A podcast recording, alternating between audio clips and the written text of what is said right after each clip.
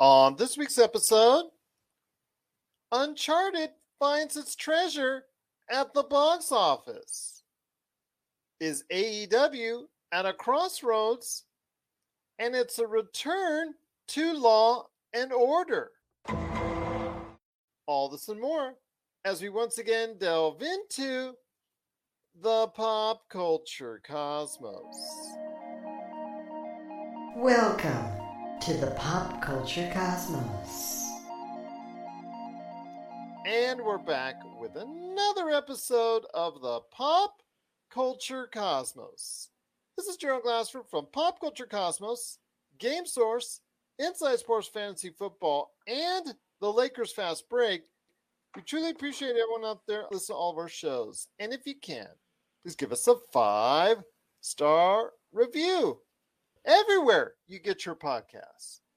Plus, if you can like, share, subscribe, follow, or do anything that you can to support us right here at the Lakers Fast Break, Game Source, Inside Sports Fantasy Football, and of course, Pop Culture Cosmos, popculturecosmos.com, and everything that we do, including Humanican Media, including all the great stuff that we do out there for Pop Culture Cosmos, because not only do we every single day bring you the latest news and trends in pop culture, Plus, we are the number one tabletop RPG streamer on Facebook. And if you can support everything that we do, it is truly appreciated. But it wouldn't be a pop culture cosmos without my returning good friend. he is back once again, a proud papa indeed. You got to check out what he's doing today at Humanica Media, popculturecosmos.com, and of course his amazing book, which is still out there which you can get today on Amazon and Barnes & Noble, entitled Congratulations, You Suck. It is my good friend and fellow NU alumni. It is Josh Culture Cosmos, aka Josh Pederson. Josh, my friend, good to have you back. It's good to be back. How come I didn't get a t shirt like that? I had to go to the graduation to get it. You graduated like, a year before.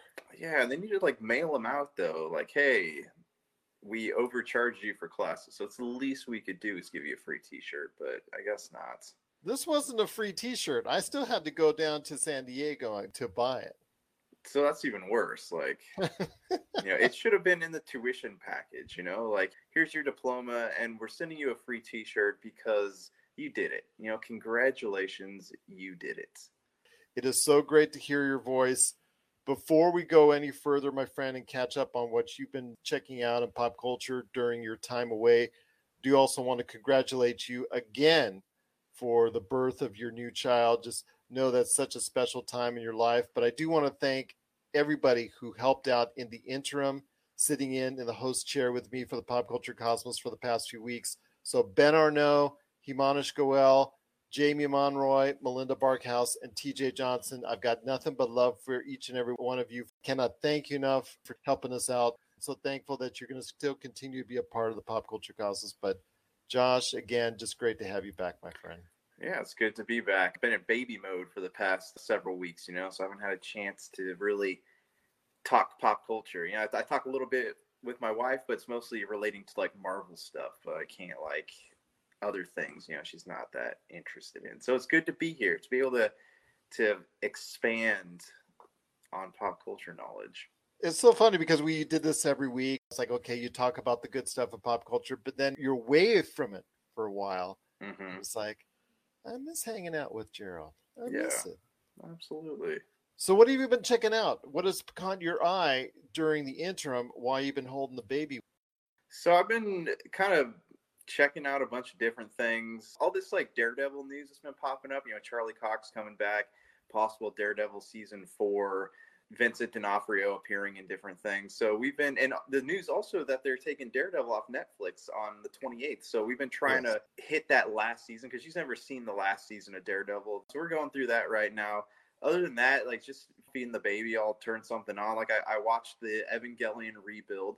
By the way, did you hear that the guy who made Evangelion, he's combining all of his like anime worlds together. So it's going to be like Evangelion, Godzilla, and like Ultraman are all going to be existing in the same universe. And you mentioned the Marvel shows; they will be leaving Netflix at the end of this month. So yep. If you're a Netflix subscriber out there, please go ahead and check it out before it leaves. I'm assuming it's going to appear on either Hulu or Disney Plus. I'm assuming Hulu at some point in time down the road. Well, I see. I'm. That's what I was wondering too. But hearing Kevin Feige's comments about Moon Knight being like the most brutal thing that they've ever made, I have a feeling if it's anywhere close to Daredevil, it'll be on Disney Plus. Especially if they're going to be pushing new seasons of new Daredevil content onto Disney Plus, it would make sense to put it on the same place. Maybe like The Punisher would go on Hulu, but you know, it makes sense to have Daredevil content you know, with all the other Daredevil. I'm still and, thinking Hulu. I'm still thinking Hulu for the entire run. Yeah, it would make sense to put it on Hulu, but also I'm curious with Moon Knight how exactly how violent Moon Knight is going to be, and if Moon Knight's anywhere near as violent as Daredevil, then you know it's possible they'll all pop up on the same platform here. That's true. That's true. And Kevin Feige made some more comments on the back end of the Eternals uh, in some commentary that we will go ahead and talk about as far as the possibility of no more Avengers. So we'll see what happens there. Yeah. Yeah, we'll talk about that possibility on the back end of the show. But my friend, before we go ahead and hit all the stories that we're going to talk about, including Uncharted, including the Cuphead show, Severance, Texas Chainsaw Massacre, we also have my good friend John Orlando talking about AEW and a possible return of Stone Cold Steve Austin at WrestleMania. You also been playing some Horizon Forbidden West, which just came out this past week. Yeah, yeah, I've been playing Horizon Forbidden West. Did you ever get a chance to sit down with the first one? Only a little bit. Okay, so my and you might be able to mirror my sentiments, but my big beefs with the first one was the fact that the combat just doesn't feel good mm-hmm. and the lack of ability to climb anything you want to. Like you can only climb where the yellow bars are, and then there's not really a lot of motivation to explore the big world. So I was hoping that they would fix that with Forbidden West. But Forbidden West, like they give you a grappling hook, but you can only use it in certain spots. But the climbing is still the same. Like I want the mechanic where you can just walk up to a wall. I guess simple Assassin's Creed mechanic, right? Where you can walk up to a wall, scale it if you wanted to, climb up it's the same thing. You know, you got the the yellow bars and you know there's only certain places where you can use the grappling hook. The combat is still very clunky you know you try to swing at something you end up like going the opposite direction. And these are a couple of the gripes that people have talked about as far as the climbing. You, you see some rocks you just can't go straight up the rocks unless it's rocks that you're actually allowed to go ahead mm-hmm. and climb. And then like you said with the combat it's a little bit fine tuned but it's not the leaps and bounds advancement that I think a lot of people were looking for as far as the combat is concerned. Right. So, I mean, to me, it just it feels like the same game as the first one. And when I finished the first one, I was like, that was fun, but I, I don't know if I want to go back to this world again because it feels like there's been enough story mined from this world to kind of create a full experience. So when they said they're making a new one, it surprised me because I didn't think there was anything left in this world to really play it's not a big improvement from the first game. It doesn't feel like a new game. It feels basically like an add-on for the first game. That's what I thought. A lot of people are saying that it's good, but it's not the advancement that mm-hmm. I think a lot of people were hoping for. I know Metacritic overall is sitting at an 88, so the critics are liking it, but I see from what people are emulating what you're talking about in regards to that. It's good, it's but good. you were expecting something, I think, a little bit more. Right. I was expecting something a little bit more fluid, if that makes sense. But I'm going to finish it. I'm going to play the game to completion, but it's just not what I was hoping it would be. What are your thoughts out there on Horizon Forbidden West? Please let us know. Popculturecosmos at yahoo.com. Before we hit the break, my friend, Uncharted. Please tell me you watched this movie. I've always told you that no matter what my thoughts were on this movie, because I've told you I've, I've been very unhappy with it since the trailer came out, that I would support Naughty Dog and I would go and watch the film. And okay. yes, true to my word, I went ahead and did. I've seen the movie, and it is as disappointing as an Uncharted fan can be. I mean, if you are an Uncharted fan, if you love the world of Uncharted, then you are probably going to be disappointed at what you see. Let me put it this way, and this is something in the trailers, so you've probably seen it already. Let's say you're a faction that lifts up two old Spanish galleon ships full of gold in the billions of dollars in each ship and you're in your helicopter flying it away and and all of a sudden I take over one of the helicopters and I'm flying in the other direction. What is the one thing you would probably not do in order to try and capture me, try and get a hold of the copter that I am now in control of with, with one of the ships that contains billions of dollars? You would not chase it with the other helicopter with billions of dollars below it because of the fact that you could potentially damage said ship. You would find another way to try and track me down, wouldn't you? Absolutely. I will say again, logic leaves this storyline. It, it tries to do everything it can to be like a little mini Indiana Jones adventure. It does have some nice Easter eggs for Uncharted fans out there. And in fact, it has an appearance by Nolan North himself. I'll just leave it at that. But it doesn't have what the Uncharted games bring as far as the quality of the storytelling and the narrative. A major character is not in the film, which I thought was very disappointing. And it doesn't allude to the any of the games as far as the storyline until the very end in the post-credit scene. The villains are one note, they're forgettable, and basically it's a bleh of a movie I mean, if you're not played the Uncharted games, it could be much more appealing to you. And in fact, it is so far. The cinema scores are a B plus, and it's gotten 140 million dollars worldwide as of this recording. So it looks like it's going to be a decent hit. It's the biggest opening of the year so far, and it's going to probably end up being a decent hit, and probably a sequel will be coming on the way.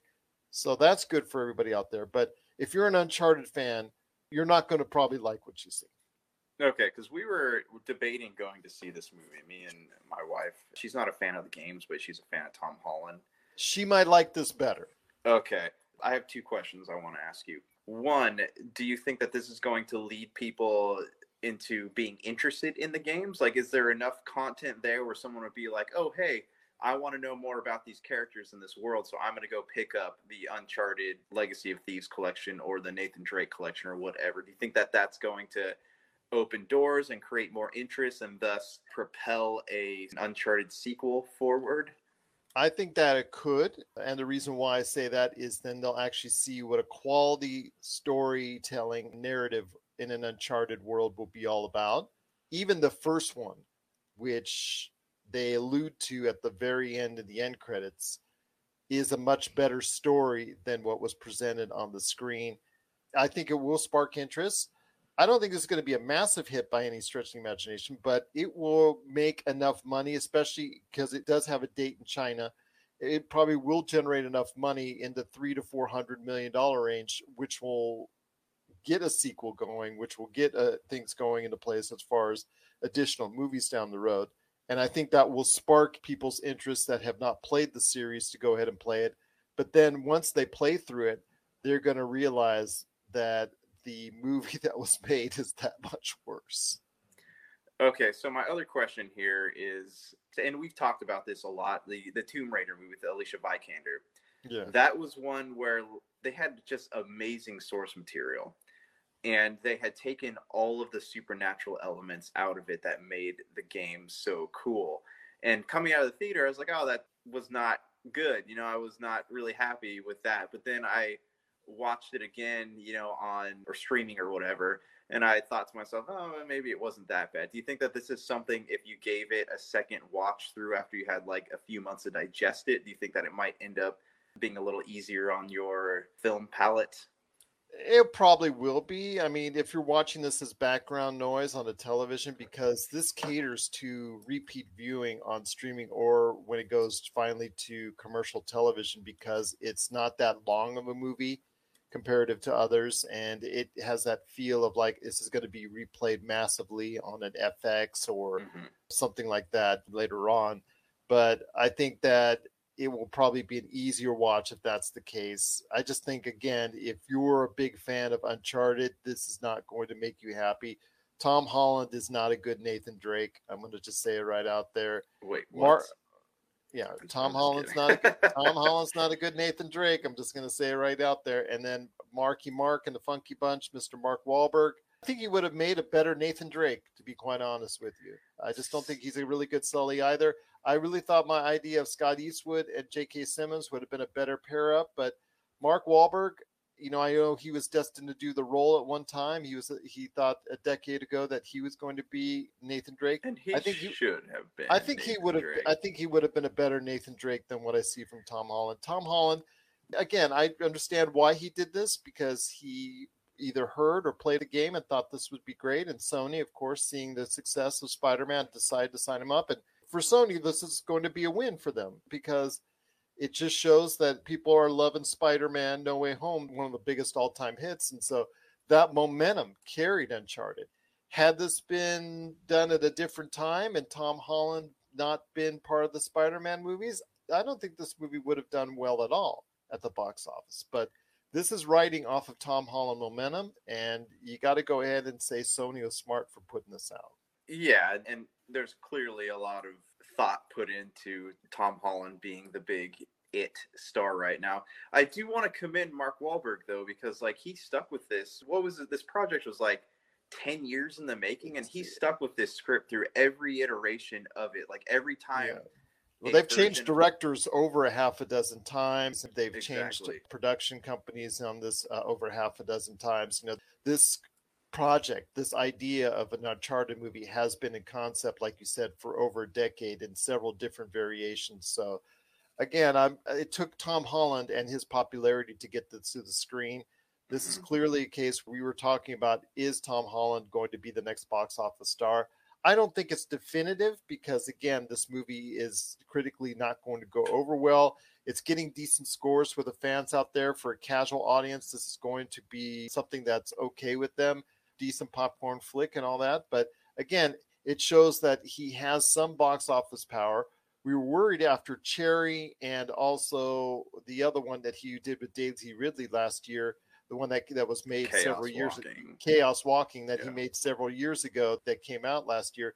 Both were bombs. So you, you figured, okay, is he going to go ahead and this be a hit? This has been a pretty good win for Sony and also Tom Holland. So this will at least get Tom Holland more leading roles outside of Spider Man. So people are going to be riding the momentum for quite some time. So would you say that it didn't create strides forward for video game adaptations, but it didn't exactly like take them backwards? it's a mixture of both. I mean, the plus side is that it's going to do well at the box office. The minus is that it's not the best adaptation of a video game that we were hoping for. So I think that's probably the best way we could say it. But if you have thoughts out there on Uncharted, I gave you my general thoughts on it. Again, for me, if I have to give it a score out of 10, I'd probably give it a 5, maybe a 5.5. If you're not familiar with Uncharted, you're probably going to enjoy it a lot more than people who have played the games and enjoyed them. So if you have thoughts on Uncharted, please let us know. Popculturecosmos at yahoo.com. Hey, this is Chad from Ghost Toasters, and you're listening to Pop Culture Cosmos Podcast. For the latest news and information, analysis and opinions on the Los Angeles Lakers and the NBA, check out the Lakers Fast Break podcast today on wherever you get your podcasts.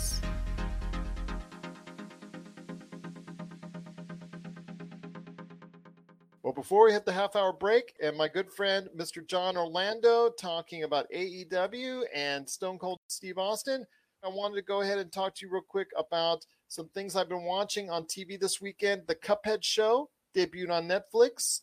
I Wanted to say the attention to detail is just like from the studio that made this game in the first place.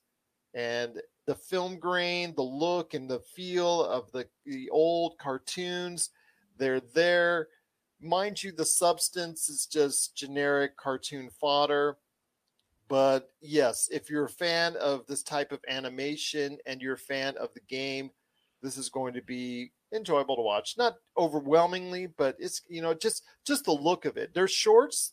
They're only what seven to ten minute shorts, so I think a lot of people will go ahead and be able to consume them rather quickly. So I think it was good for what it was. I think it's a nice little concept, something different that Netflix put out there. And again, the look and feel of just the tribute, just like the game was to these old style cartoons of the 30s and 40s. It's just, it's really cool. It's really cool out there. how's the background soundtrack? I've heard people compare it to the old Mickey Mouse and Oswald cartoons That's all- where you that's hear like the Exactly. the, The, fun. Showtime music and all that. So Mhm. is it is it there? Like, do you Yeah. feel like you're watching that? you feel like you're watching an old time cartoon. It it's too perfect in a way because yes, it does have the film grain and the old look and old feel of it for the most part, but it also has the shiny colors and the crisp right. Christmas of a 2022 type format, but it really looks good. It really is a, a loving nod to that cartoon world way back when. So I really like my time with it. It's not perfect. The substance of the actual episodes or cartoons themselves, it's just take it or leave it. It's just like, okay, baby getting into mischief. They're going to a carnival with the devil trying to take your souls. It just it's just generic stuff. But yes, the actual if you're a fan of animation and you're a fan of the game, it's going to be something that you're going to like. Okay. All right. Yeah. Because I, I was curious. You know, I, I played a little bit of Cuphead. Brank from Super BS and those guys, like they played it to completion. I didn't know if there was enough mythos in there to like create a show worth watching. But then again, you know, you mentioning that it's kind of like the old cartoons. There wasn't really Yeah. any connective tissue to any of that stuff anyway. no, there's no storytelling narrative or anything like that. No, it's, it's just a series of cartoons putting Cuphead and Mugman in different situations, and that's it. That's that's basically it. So Yeah. If you have thoughts on Cuphead on Netflix, let us know. Speaking of Netflix, before I get to Severance on Apple Plus, which I do want to talk about, s- also on Netflix this weekend that dropped, I didn't mention on the Friday show with Melinda Barkhouse, and that is the Texas Chainsaw Massacre rising heard once again. That's getting like raked over the coals. I'm I'm not hearing good things about it.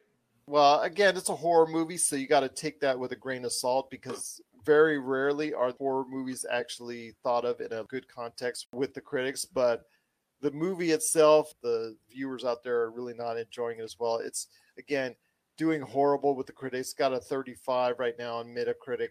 It retcons and it takes away everything that you've seen from the world of Texas Chainsaw Massacre outside of the first one. The only thing that they kept is the events from the original movie, and that's it. Everything else in between, all the stuff that you've seen over the years, in the Texas Chainsaw Massacre, they threw that out the window. They pretty much said this is a sequel to the original movie. The people try to go ahead and repopulate this town, and Leatherface obviously gets involved. And if you see the trailer, I think you see the best parts of it. So, yeah, it's getting roasted over the coals. The thing is, though, that in a movie that could have actually in a down period for the movies right now because the fact that there's not a whole lot coming out between now and May when Doctor Strange hits. There's the Batman, there's a couple other items, but there are weeks where you could have slot this in and it would have popped a decent chunk of change 10 15 million dollars at the box office here domestically I, I could have seen it do that for the horror fans out there they chose not to do that. They chose just to go straight to Netflix. Do you think that was a good move? That's a good question. You know, we're looking at a time where people are, are going back to the movies. Like Spider Man No Way Home is enough proof of that. But they're only going to the movies for certain things. And I know I've said this before that horror movies have that novelty to them where, like, they don't have to try hard to get people to go watch them just because people love that feeling of being scared. At least Which that I- first weekend. It, right. So I think that it would have made some money upon opening, but I don't think, you know, within a week, I don't really think it would have justified being in theaters. I don't think anybody would have gone to see it. Whereas on Netflix, it has more of an opportunity to be seen by a wider audience. And, you know, this might sound bad, but you're going to have, you know, the kids who kind of like have access to Netflix and sneak their friends over to watch this movie and things like that. So, yeah, it could have made a little bit of money, but I don't think the audience would have been as big as it could be on Netflix. I agree with you on that. And when you have a audience of 220 million subscribers, putting it on that platform and getting that kind of thing going, if it trends on Netflix, that's all you need to at least keep it substantial for at least a couple weeks. So Yeah. definitely uh, wait for the feedback on the Texas Chainsaw Massacre. But if you've caught the latest adventures for Leatherface, please let us know. Popculturecosmos at yahoo.com. But before we head to the break, my friend, and right on the other side of it, my good friend, Mr. John Orlando, wanted to ask you real quick do you have Apple Plus? Because if you do, or if you plan on getting it at some point in time, Josh, Severance. It's the latest offering from Ben Stiller. Severance takes place in this company that does some secret work that they don't want anybody to know about. So all the employees who work in this one area of this company, they undergo what's called severance, where they put a chip in their head and for the time that they're there at the work, they're doing their work, but then their memories from whatever they did at work are taken away from them at the end of the day. That's an interesting So- concept. So basically, you live two different lives. There's the life you're not aware of outside your work, and there's the life you're not aware of inside your work. So basically, you've got this one life inside of work. You keep your memories there, and you've got your memories outside of work, and you keep your memories outside of there. So leaves us with Adam Scott as the, guy who plays the lead role in this, and who does right now, from what I've seen, the first couple episodes, doing a real good job. And also all the actors there john turturro christopher walken patricia arquette they're all doing a great job of conveying this type of mysterious stuff that they do in the certain floor of of this company. And what could they be doing? You're still trying to figure that out. Plus the effects of the severance on the actual employees themselves you're seeing the effects mentally and emotionally of it so it's very interesting to see. It's it's an interesting departure for Ben Stiller, who we all know from comedies and Tropic Thunder and Zoolander and all the stuff that he's done. This is a really interesting departure for him. He's directing the episodes. He's he's very involved as far as the overall production of this. But if you get a chance to see it, it's very different, and I'm really liking what I'm seeing. That's good. You know, I, I feel like a lot of comedy actors get typecasted, so they don't really have an opportunity to break out into other genres. And being behind the camera kind of gives them a, a, a better opportunity to explore something darker like this. It is something I am interested in. I've seen a, a ton of advertisements for this online. I saw Hideo Kojima was like out there spreading news about how good it was on his Instagram page.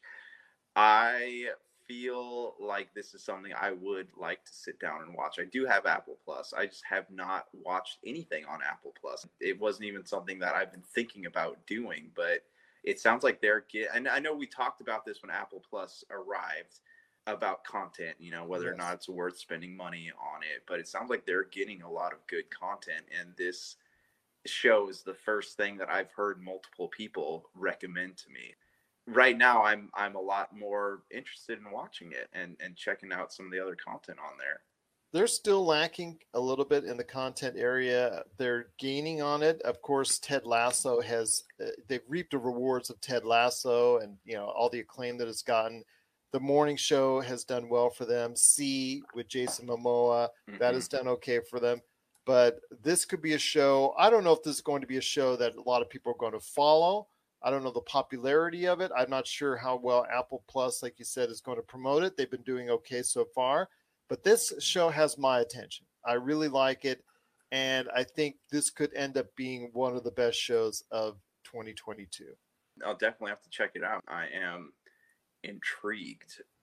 Absolutely. As am I, my friend, to see what's going on. I've seen a couple episodes so far and I really like what I've seen. But if you have thoughts on Severance on Apple Plus, please let us know. Popculturecosmos at yahoo.com. Well, coming up after the break, it is John Orlando from the PVD cast. He's going to be talking about AEW and the departure of Cody Rhodes, if that's going to be something that they may or may not regret. Plus, also as well, is there a possibility of seeing Stone Cold Steve Austin back in the ring at WrestleMania? We'll talk about both those scenarios coming up after the break, and then Josh and I will be closing out the show with Dun Dun Law and Order. And is this the end of the Avengers? We'll go ahead and talk about that on the back end of the show. This is the Pop Culture Cosmos. And if you're ready to talk toys, I haven't stopped talking toys. Let's get to it. It's the Jay and Rob Toy Show, and we're back for season two for 10 more episodes of Toy Talk and Goodness. And this time we talk Marvel figures, we talk DC figures, holy grails, play sets, what if scenarios, and so much more. But we're not alone. We've brought a few friends with us this time. All that, and of course, our action figure spotlight. So check out the Jay and Rob Toy Show season two, exclusively on Jinx Esports TV Canada. It is Gerald Glass with Pop Culture Cosmos. I try to touch on one of my passions that I've gone through my life for so many years, and that is pro wrestling. I don't like to overload people on the show with it because I know it still caters to a certain audience, but that audience is very fervent. That audience is very passionate, like I am, about the product. And one of the products that's out there that has made a considerable amount of news over the past two, three years is AEW, All Elite Wrestling. And they are at a point now where they have a lot of stars. A lot of stars have migrated over willingly and not so willingly from the World Wrestling Entertainment. But they've also had their share of homegrown stars. They've recently started letting go some stars that have helped them get to the point where they're at because they feel they've they're getting to another level as far as competition is concerned. They're reaching about roughly a million, 1.1, 1.2 million on their AEW Dynamite, which is their big show of the week. And they also have other shows as well that they showcase on YouTube. So they're getting to the point where they are a really big deal in the professional wrestling environment. And Tony Khan is serious about spending the money on the product that's out there. And here today to talk about where AEW stands because of a certain departure that I really want to discuss and how this could affect AEW. He's a good man indeed you got to go ahead and check out. And why haven't you already? If you Yeah. haven't already, Absolutely. it is the PVD cast. No one hypes up their show more on social media and in many different ways. And I observe this. Than the PVD cast. It is John Orlando, my good friend. How are you? Hope all is well. All is well. Things are good. Yourself? Not too bad, but I'm actually very intrigued. As you know, me, I mean, I love great matches still to this day. The week to week, far as the shows that are put out there, you know, a lot of it's touch and go.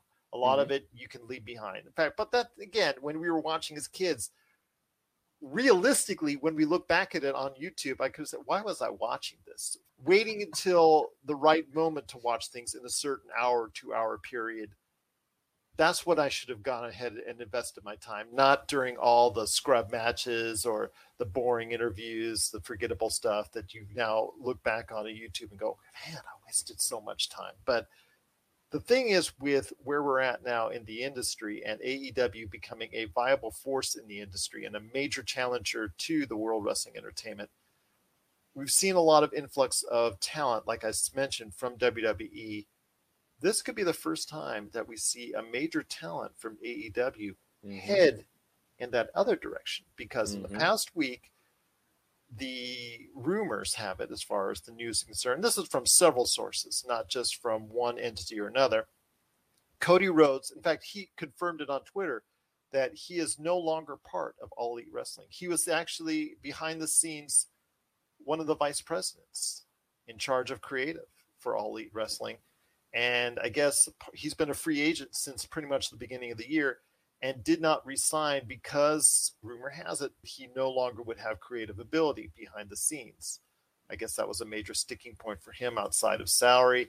His career outside of the ring has not doing so bad. He had a reality show that was renewed for season two by Warner Brothers Entertainment.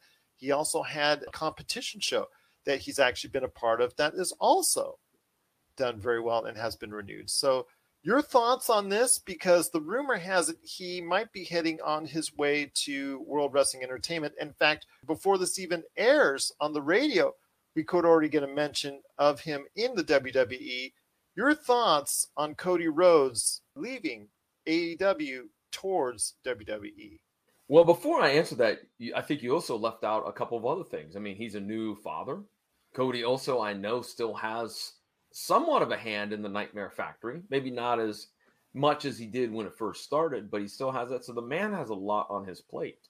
But he officially has left AEW. Both Mhm. him and his wife, who at one time was the creative force behind the women's division, she is not expected to be going to WWE. WWE seems to be only interested in his character at this point in time. But your thoughts on this possible move to WWE? Well, I think the big question is going to be are they going to be smart if indeed Cody comes aboard? Is is one of the things that they are going to promise him? We're not going to make you look like a laughing stock like the last time around. Are we going to use you as a top tier guy, somebody who obviously has a fan base? I think that's the biggest question. Like, what are the goals for Cody Rhodes to be in the WWE? And what was it like when he on, on his way out? Because the first couple years he was there in the creation of the AEW, and he was at one time the biggest babyface in the company. Mm-hmm. When he left, it wasn't quite as defined. He was sort of getting the Roman Reigns treatment, with half of the crowd loving him still, and half of the crowd kind of booing him, maybe tiring of his acts. So maybe then was actually a good time for him to leave. But for me, I think it's a big thing because AEW lost a premier marquee name that was on the rise outside of the ring with mm-hmm. all of mm-hmm. his different projects that gets notoriety for the AEW company. I think that is a bigger hit than people are actually letting on to. Oh, I, I agree with you, Gerald. I you know I think we've talked many times about the wrestling industry, and the one thing that I continue to mention is you don't have crossover appeal. Yeah. And and you need that in order to grow your business. Absolutely. Like take for instance Hangman Page right now, who is the AEW champion. How many wrestling fans out there or casual fans alike of, of either product could actually tell you that Hangman Page actually is the current world title holder for AEW? I, I, that's a great question. In fact, I, I would even say that if you stop 10 people on the street and ask them to identify like pictures of AEW talent, I wonder how many would be able to do that. He is not the biggest name there. And this no. is something where we saw, I mean, Kenny Omega, who uh, within the industry, whether you love him or hate him, was known, but was he taking the company to the next level? Again, that's debatable. You and I have spoken at length about the potential of MJF and how we both think, I think, should have already made that move to make him the Ric Flair of this generation already instead of this gradual climb they continue to go ahead even though he's having a very good feud with CM Punk which I think should have come earlier in the process which you and I both discussed off camera. AEW now has to start making some choices. They've got some marquee mm-hmm. talent. They've got some talent that they can go ahead and promote but this individual face of their company for the first couple years who is a marquee name for them a name that has started to transcend beyond their company they suddenly let him up and leave. I think that's a mistake that i'm not going to say obviously is going to spell a downturn for aew in any way but unless you make the right moves to counteract that this could be an area of concern. Well and i think based on what you said there one of the things he could have done to because they the fans were clamoring for it. Why not do the full heel turn? Yeah, absolutely. you know why not, and then let Cody Rhodes go into a program with someone like Keith Lee or or somebody else you want to elevate, and you know there you go. Then you get a payoff out of it. You get something out of it, and you know I, I think that a lot of folks, and I've seen it written. You know, a lot of folks say Cody was kind of unhappy about the booking and not having as much creative control. And I just wonder was that because he was being too old school? Because that's the one thing I got to give credit to for Cody Rhodes. He had that perfect blend, Gerald, of he's bringing the new school style of wrestling, but still keeping in that old school feel to it. Absolutely. He could have booked himself into a title. No, he yeah. could have booked himself as far as to the top title, and he chose to go the route that he did, if that's it. Or he made sure that he went the route as far as losing that ability to go ahead and challenge for the AEW's top title. So he could have put himself in a position where it could have been about all ego. But like you said, I think a lot of his father's influence from the old school booking that came into play. Maybe it was to his detriment mm-hmm. Eh, when you look back upon it. Mm-hmm. But again, I really think this is something AEW may regret next couple years because it was heading towards a situation where he could have become the next Roman Reigns, where even though you and I both thought Roman Reigns turned maybe a year or two too late, it's still very effective. And he's Yes. still the most effective individual personality in the WWE after his turn. And I'm very thankful that he did it. The same thing could have happened for Cody Rhodes, but now he has a choice. He could still go on the indies. There's still enough companies out there. Just ask Brian Cardona how prolific the indies can be. Just ask Cody Rhodes still before he became AEW, when he left WWE, became very prolific on the indies before he built up AEW. So that still could be a possibility. Although again, everything is pointing to return in WWE. When we look back upon this in a year, do you think this is going to be something AEW is going to regret? I think they are going to regret it based on what we've talked about at the beginning of this this whole little segment is that there's no crossover appeal. You had it with Cody Rhodes being on that competition show and the reality show. The Big You Show, isn't that. it? Is Yeah, I, Show? yeah, isn't it called? Yeah, I was gonna say. I think it's Yeah, called the Big Big, Show. show. or something. I think they're gonna miss that. I think that they are going to miss out on having a absolutely solidified top guy. That's why I said they, I don't understand why they didn't just change him heel. They need to change up some of the talent there. I don't understand how either that. Let's be honest. Tony Khan has hired a lot of people, and I don't know. Like, if you're looking at, do I keep Cody Rhodes or do I keep? I- I don't know. I'll just randomly pick a name. Wheeler Yuta. Like, who's got more name value? With all due respect to Wheeler Yuta, you know what I mean? Like, I would say, I mean, without like you're like you're saying, they've got dozens and dozens. They now remind me of the WCW of the '90s, where they had 70, 80 wrestlers at Yeah. any given point under contract. The thing is, how many of them actually bring in a large amount of viewers or can do? And right now, I can only count of five off the top of my head in AEW that can actually bring in an audience.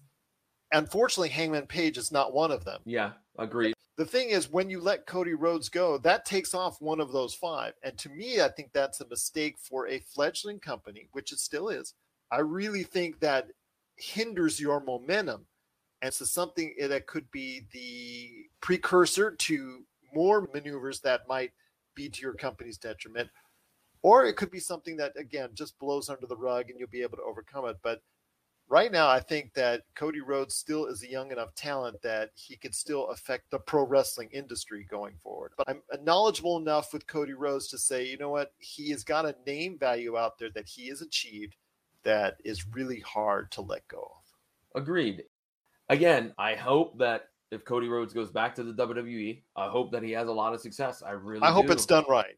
To be honest with you, I hope he has some type of protection clause in regards to creativity, and he has some sort of for because for me, if I'm going in there and I would ask, or if I'm advising you and you're being moved in there, and you have some cloud or coming off the Indies or you're coming from AEW and have some cash, I would say, you know what, trade some cash for some creative Hulk Mhm. Hogan type clause in there because the fact that is protection for your name brand going forward. I think that Mhm. to me is more paramount than you getting the big push right away and then you falling off a cliff two, three years down the line where you're just doing what they call the, the mid card or anything like that. I think at this point in time, you need to protect yourself in an industry that doesn't always protect itself wisely. Uh, yep, absolutely. I think it's going to be interesting. Does he come back right away, or does he come back at WrestleMania? I mean, that would be a great buzz if you all of a sudden surprise at need to fill WrestleMania. two nights, my friend. That's right. Nights, two nights. Hold on, pat my back again. But before we head on out, Okay. speaking of WrestleMania, this Okay. was my surprise question to you because Dave Meltzer from the Wrestling Observer, he reported that there's a possibility that Kevin Owens might have an opponent very familiar with the stunner as well in Steve Austin. I want to hear your thoughts. Is this a realistic possibility of Steve Austin getting the tights back on again, putting on the old knee braces, all 15 pounds on each side, gearing up as far as putting on the t shirt again and, and strutting down there? First time in 19 years since 2003. So I want to hear your thoughts on this. Of course, he's still with the WWE in his capacity that he does his interviews for his podcast, the Stone Cold podcast. But your thoughts on a possible return of Stone Cold Steve Austin? Well, I would love to see it. Absolutely. Much Would like they have many... to get him down in a wheelchair? well, I was gonna say, hey, lots of other fans probably feel the same way. There's always been that rumor that he wants one more. My concern would be his overall health with doing it. The you neck. know? Watch the neck. Exactly. His style works very well. Punch, punch, punch. Lou Thesz press. Smash a beer over his head. Do a stunner. One, two, three. Yeah, uh, it could be done. It very well could be done. You know, I think that obviously Kevin Owens is a great worker, so he would certainly be somebody that would really He would meld well. Yeah. Oh, yeah. He would love that. Never say never, as they say in this business. How are Um, ticket sales in Texas right now? I don't know. That's a great question. That's, That's a great question. I'll just leave it at that. if it does happen, just shut up. Don't say anything. Make it be a surprise. Again, think about how that could really help your pay per view or whatever they're calling it now. What's Well, what are they calling that it now? would mean, my friend? You know what that mean? Okay, because I I pick on Peacock because the fact that only nine million of its twenty plus million subscribers are actually paid. They're one of these worst or slowest of these major streaming entities. They're one of the most they're one of the poorest performing, and that's with all the big names that they have as far as all the Universal stuff, the Fast and Furious stuff. They have obviously the WWE network. They have the Olympics. They have the Mhm. Super Bowl. All these things that they've done and that they currently have, and of all the things that are there, it could be a return of stunning of Stone Cold Steve Austin that gets the most interest for their network. I don't know if that's a good thing or a bad thing, or tells you what the future of Peacock might be. Who knows? That Um, would trend, my friend. That, that would. would. trend. That absolutely would. I would love to see Stone Cold come back. I just think it would depend on his health. And as you said, the monetary situation with tickets and maybe even the monetary situation of how much Stone Cold's going to make on his payday. Oh, it'd be like a two minute squash. Kevin Owens. Yeah. Yeah.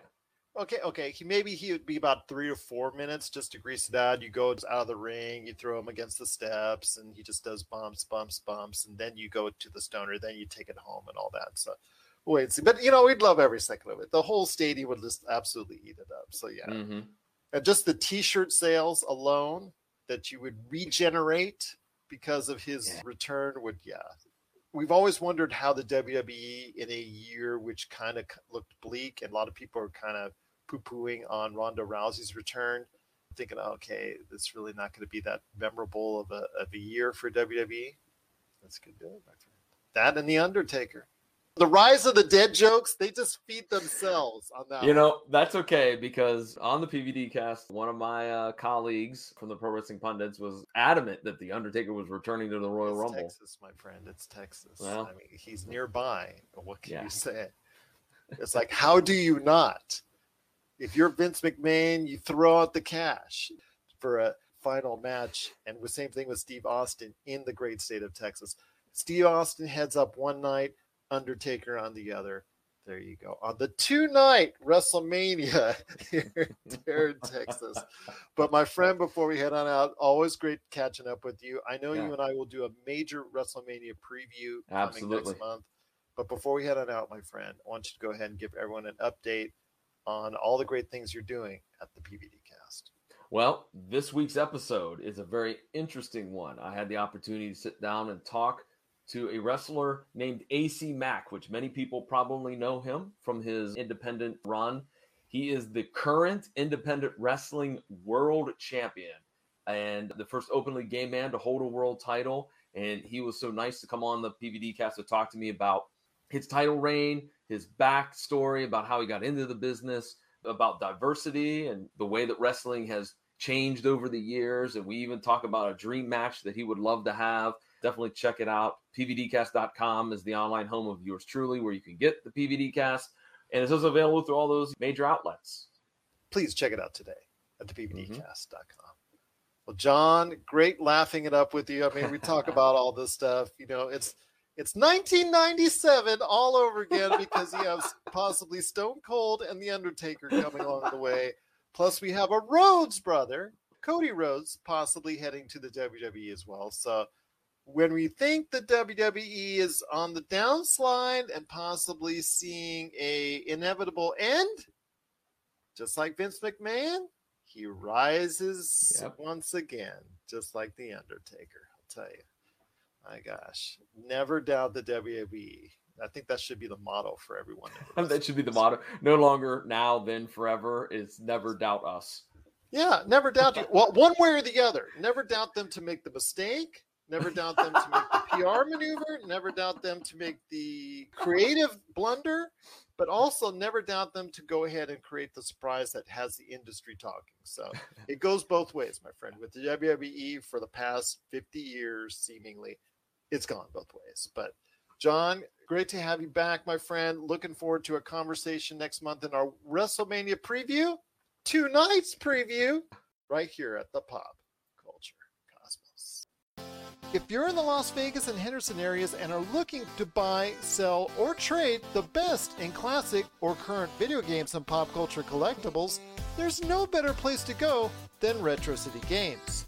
From Xbox to PlayStation, Nintendo to Atari, the great crew at Retro City Games provides the best place to go for all your gaming options. Stop by their two awesome locations in Henderson and also the Las Vegas Strip, or follow Retro City Games on Facebook and Instagram for all the latest deals and new items. Without a doubt, there's no better place to go for your gaming needs than your friends at Retro City Games. And we're back to close out the shows, the Pop Culture Cosmos. Want to thank so much my good friend, Mr. John Orlando from the PVD cast. He's going to be back in the month of March as we head into WrestleMania with a WrestleMania preview. So look for that. Plus, I've been asked, so I will probably do a two night scenario, one night each on the weekend of WrestleMania, doing post WrestleMania recaps. So looking forward to doing that. But before we head on out, my friend, I wanted to go ahead and mention real quick Law and Order makes its return to NBC after 12 long years. Dun dun. So I want to hear your thoughts, my friend. Obviously, Law and Order SVU has continued on in its absence, and still the Law and Order name has been out there. Plus, Law and Order on reruns has been like everywhere. So I know a lot of people have checked out an episode or two over the past few years. But your thoughts on Law and Order returning to television on NBC? That's the one with Ice T in it, right? Yes, that's the one that was. In this iteration, Anthony Anderson and also as well Sam Waterston are the only returnees for this one. Okay. Yeah, I think Law and Order is kind of a staple of television. It's been a staple of television for a really, really long time. Yeah. Whether or not this is going to pull a Star Trek, you know, and be able to like bring new generations of viewers into the property, I don't foresee it doing that. I feel like the TV landscape or even just the content landscape has changed so much over the years since Law and Order has been on TV. It's hard to say whether or not it's going to bring in new fans or once this like current generation of fans who like the show are gone, you know, are they going to really be a thing? And I'm not a huge Law and Order fan either, but my friend, when it comes down to it, between Law and Order and Law and Order SVU, they're closing in on a combined 1,000 episodes. Just to give everybody an idea. that's a lot. So Yes. there's obviously a legacy that they have to cater to, but I don't foresee it being a failure. But for how long, you know, like the issue, and th- this happened with Supernatural, right? Like, I was, a lot of people were into the show, and then it went on for like 18 seasons, and people slowly started to drop off. So, uh, are people who enjoy the show are they going to be able to enjoy the show for an extended period of time after having already enjoyed it for what 20 plus years? Yeah, So I think it's on its 24th season that this will be on. And the thing is, though, even if it doesn't do as well as expected on NBC, they can always put it on a streaming outlet that is in Oh, for sure. Need of help, and that is Peacock. Because Yeah. Peacock, over the past couple weeks, I have roasted because of the fact that with even with all the things that it brought to the table, it has not garnered the amount of subscribers anywhere near the competitors that opened up right around the same time, or obviously the Disney Pluses or the Netflix, HBO Max, or anybody else. It's really not of the major streaming outlets. It's probably been the most disappointing, but this is something that again with law and order that it is returning to nbc so i think a lot of people are going to at least initially look forward to it and i think there is going to be an initial curiosity on how well the show is after so many years away so Please let us know if you're catching the return of Law and Order after 12 years. pop culture cosmos at yahoo.com. Well, my friend, it's been a great episode. But before we go, my friend, last thing I wanted to touch on was Kevin Feige, because, you know, we can never escape Marvel. He said recently, I think in the commentary for the Eternals, I think it's on either the Blu ray release or something like that, in the commentary, he was making a statement, and people are taking out of context as far as what I'm seeing the, the old clickbait deal. But yeah. they're taking a phrase that he mentioned in regards to setting up the Eternals I don't think he was even thinking about it in those terms, but he quoted Avengers Endgame and Infinity War as the final Avengers movies during this commentary. And people are taking the final Avengers movie in that context literally, and again, using it for clickbait, and people are up in arms over it.